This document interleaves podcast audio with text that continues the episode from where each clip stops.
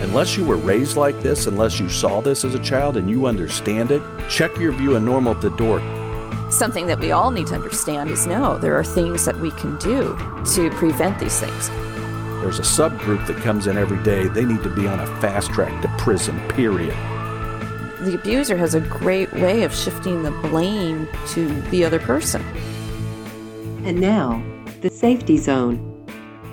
Welcome, folks, to another episode of The Safety Zone. This is Melinda Ron, and we're here with Mike McCarty, CEO of Safe Hiring Solutions and Safe Ministry Solutions. Mike, we have an interesting topic today, and one that's, of course, always timely, about violence. And, of course, your whole background is in violence prevention, and whether that is active shooters situations, how do we prevent that, whether it's domestic violence.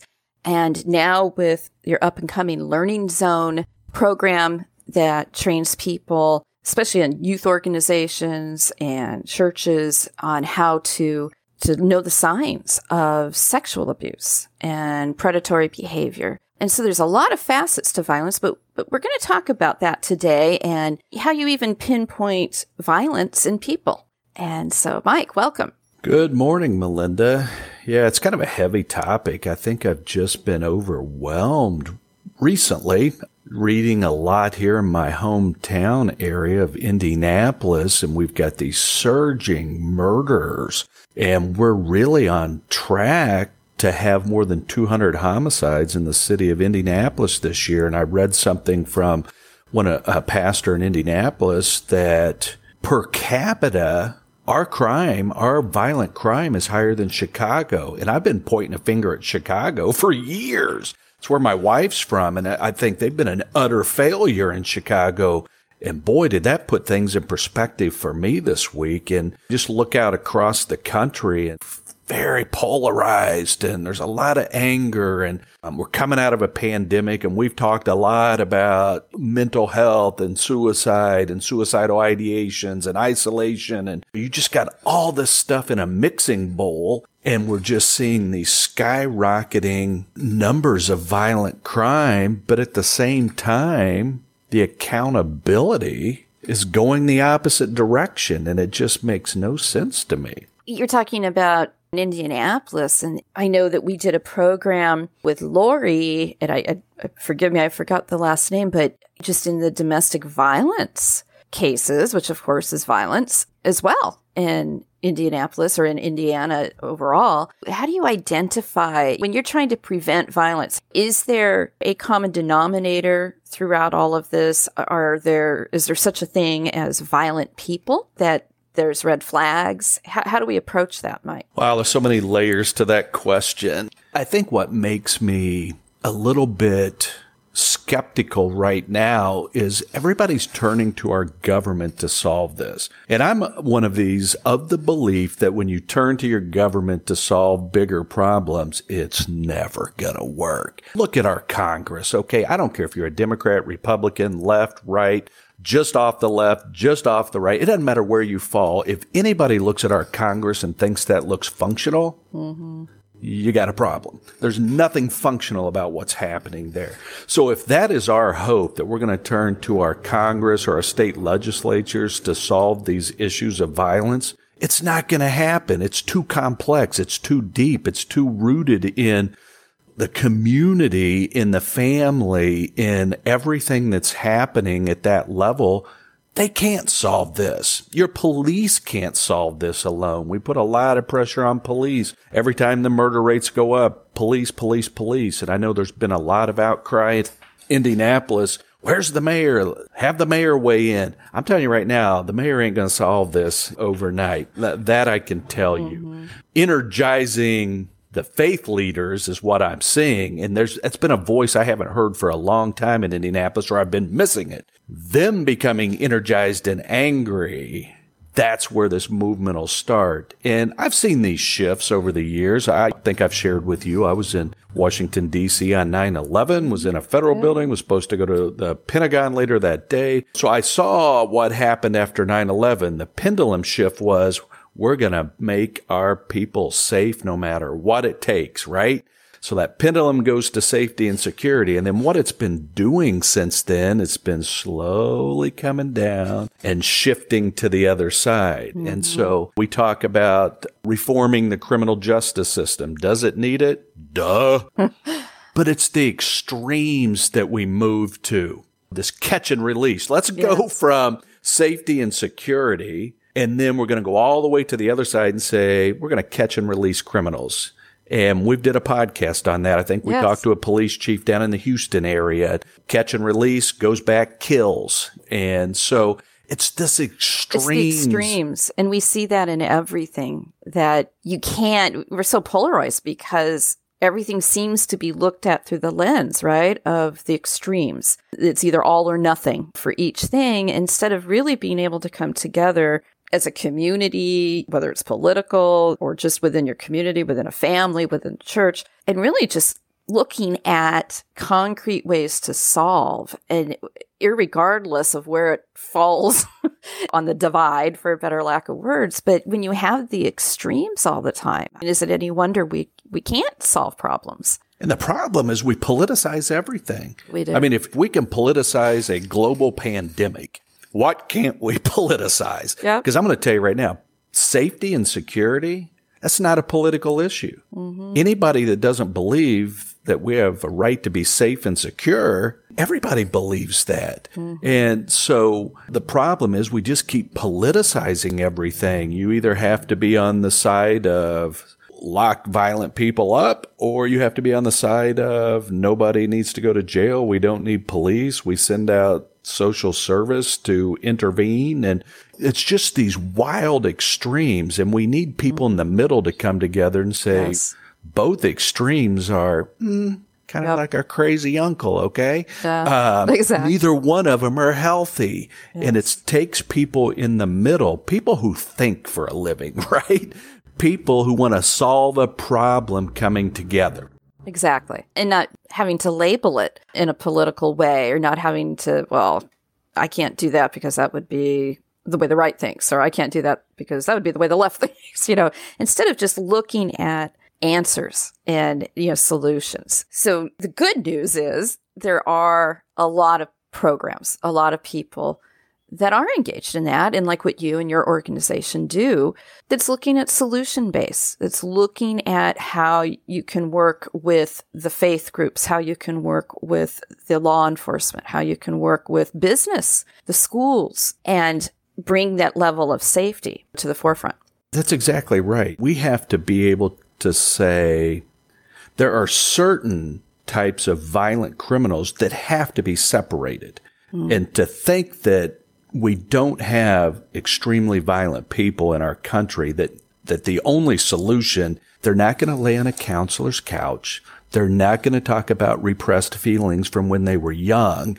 It doesn't work with them. That's a group of people that have to be separated. But I will tell you, foundationally, the program that we started in Nashville, Tennessee in 1994 to address domestic violence that reduced the murder rates by more than 50%. A couple really key things. One, the community worked together. Everybody communicated. Nobody sat down at a table and said, "Are you a Democrat or Republican?"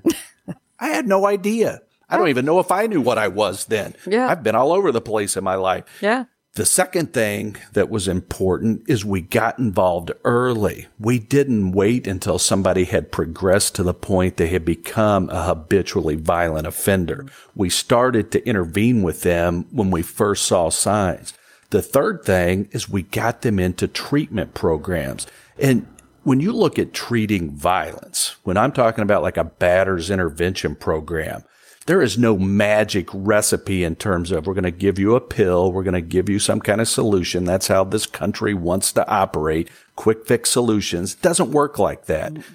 I have to have people who have committed these crimes admit to me that what they're doing is wrong and they have the ability to change it. If you'll come to the programs with that mindset, we had batters intervention programs. So how the criminal justice system played a part in reducing the murder rate in Nashville is when we built cases on first offenders, they did not go to prison. We don't put people in prison for first offenses. We don't have that kind of jail space. What we did is we put them into programs and said, you are going to participate because we have you on probation for 12 months. So we can force you to do this. I can't force you to believe or change the way you believe. But many of them did, because some of them truly thought, I don't have any control over this. I can't, I want to control myself, but I can't.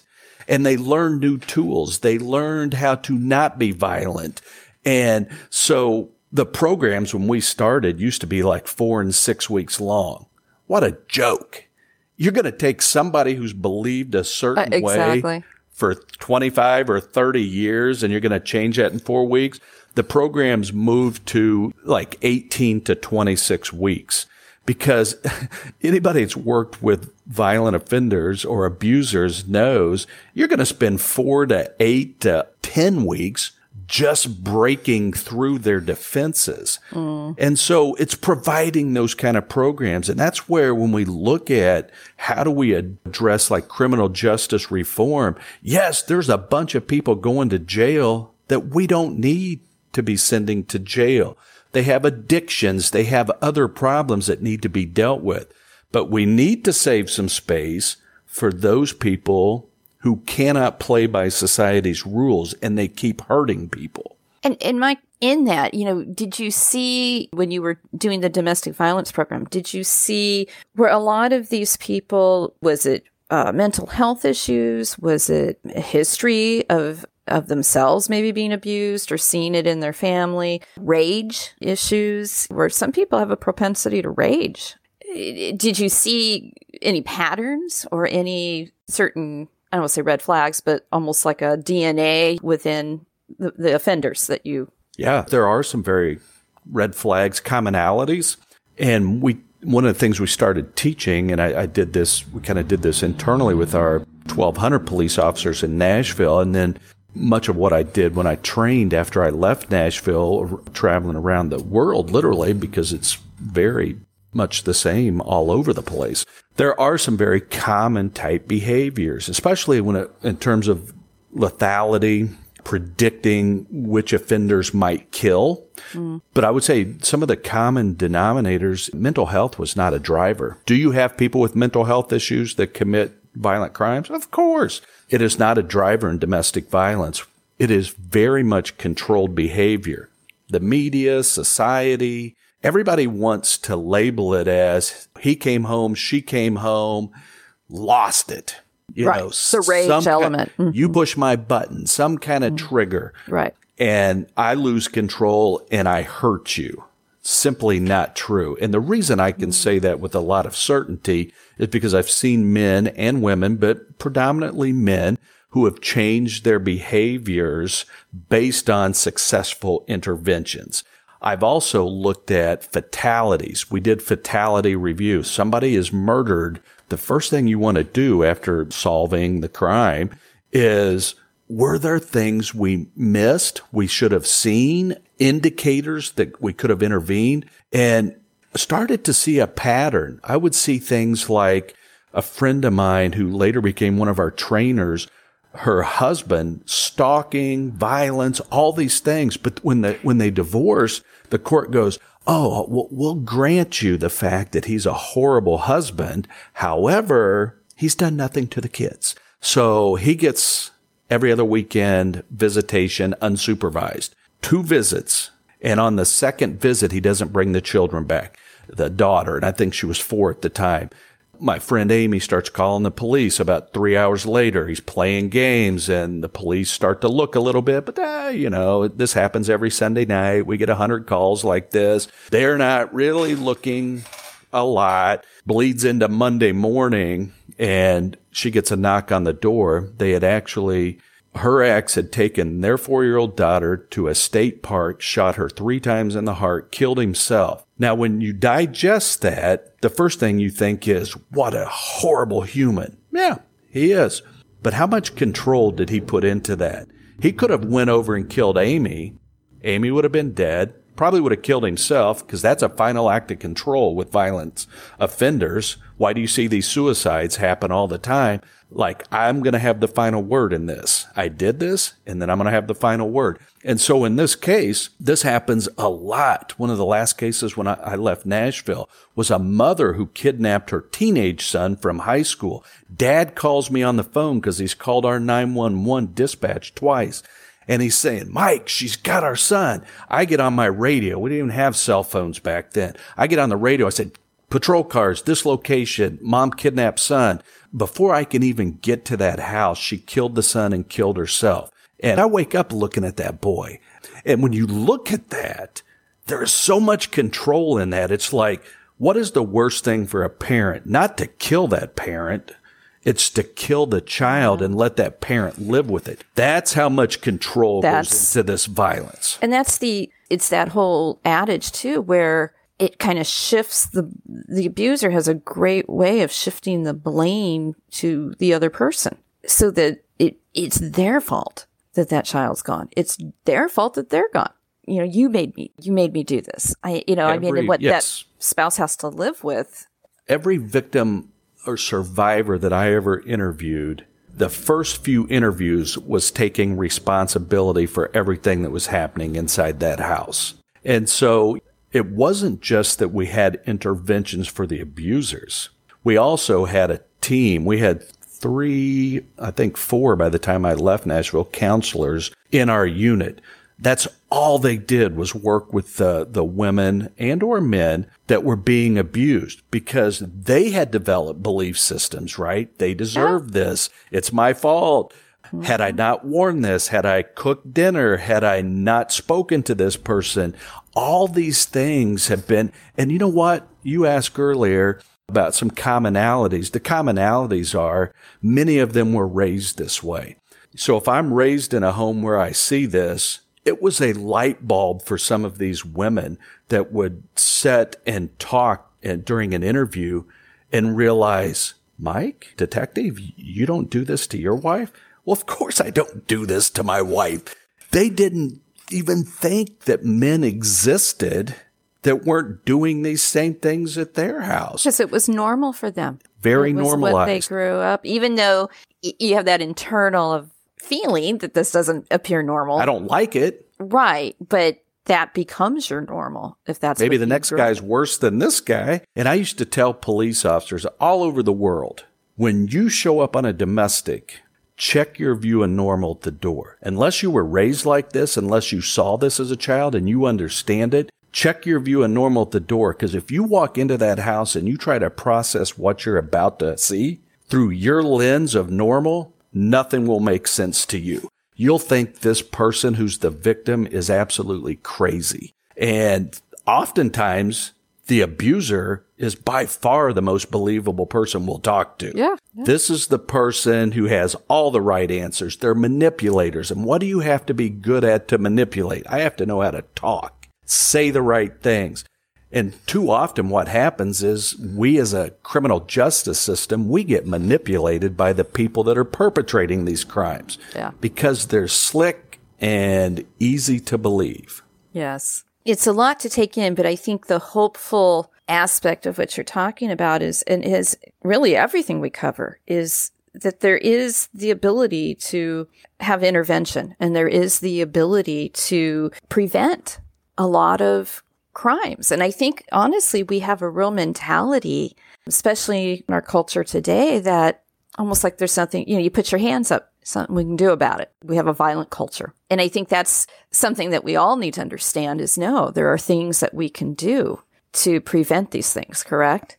Well, it's absolutely true. I think I get frustrated because getting that message out is not easy. I mean, I don't think the media, by and large, really wants to talk about solutions-driven responses to crime. They want car wrecks. They want the extremes, fear sells, and how many pitches have you put out on deaf ears, right? Yeah. To me, just listening to the 20 minutes that we've been talking about this, if I'm an advocate in a community, it should give me hope. Hope that, wow, we can prevent this. When we talk to schools on school violence and active shooter events in schools, and we talk about the prevention aspect of this, that the U.S. Secret Service has said You can prevent these crimes. That is hope, but it takes an investment to get there. And what scares me is what I'm seeing from some of the policy shifts that we're seeing that are really leading us down a path for this increased violence. Why? What do they say about if you don't learn from your history? Mm-hmm. And really, as a society, history repeats itself. It just repeats itself. Exactly. I can remember a young girl, probably 19, 20, 21. She walked into my office in Nashville, and she started telling me about harassing communication. And this is really going to date me because it was happening through a pager. Oh, yes, I remember. My kids probably think only a drug dealer ever had a pager. Yeah. I didn't have a cell phone. I had a pager. But he would send these threatening, harassing communication. On the food chain of crimes, that's about as low as you get. Doesn't seem like it'd be a real dangerous guy. But when I run his criminal history, armed robbery, violent offenses, he was on parole. So I realized real quickly, okay, he's got a propensity and a history of violence. He's capable. We could also probably get his parole revoked with this warrant. We go over, we serve the warrant. He resists, goes for weapons. He had a sawed-off shotgun, a pistol. We were able to get him away from him. 3 people went to the hospital, 2 of my partners, the subject. The next day I find out he had kidnapped another girlfriend, locked her in the trunk of his car, had driven around. All of this had happened. A judge actually lowered and set a low bond on him, said he didn't pose a substantial risk to society. Even with the history of that violence. Why? Because it was domestic violence. He was only hurting people he was in relationships with. Until he didn't show up for court, Paul Scurry, officer, Joe Brogdon, police officer, went to a house, had intelligence that he was there. He was wanted for not coming to court. They come in. Who answers the door? Same girl I've interviewed. She says, he's not here. He's not here. No, he's not here. Can we search? Yeah, come on in. They see a little bit of, in a closet, insulation, and they look up and see an attic. And as they went up into the attic, they confronted him. He shot and killed Paul. He shot Joe, who fell back through the ceiling. Oh. Another officer arrived on the scene and ended up shooting this guy. So in the span of about 2 months, we went from a guy who was sending harassing phone calls to the murder of a 21-year veteran of the police department. Another officer shot, the emotional trauma he's lived with. All of this because the criminal justice system couldn't look at this guy and say, he is a mean, violent person, and we need to separate him. We're back to that today. We're labeling everybody that commits a crime as the same type of person. They're not. Right. There's a whole bunch of people coming into court every day that need help. Yes. And they need services. There's a subgroup that comes in every day. They need to be on a fast track to prison, period, because separating them is the only hope we have to protecting. Mm. It's almost the an adage of honestly just having to deal with reality.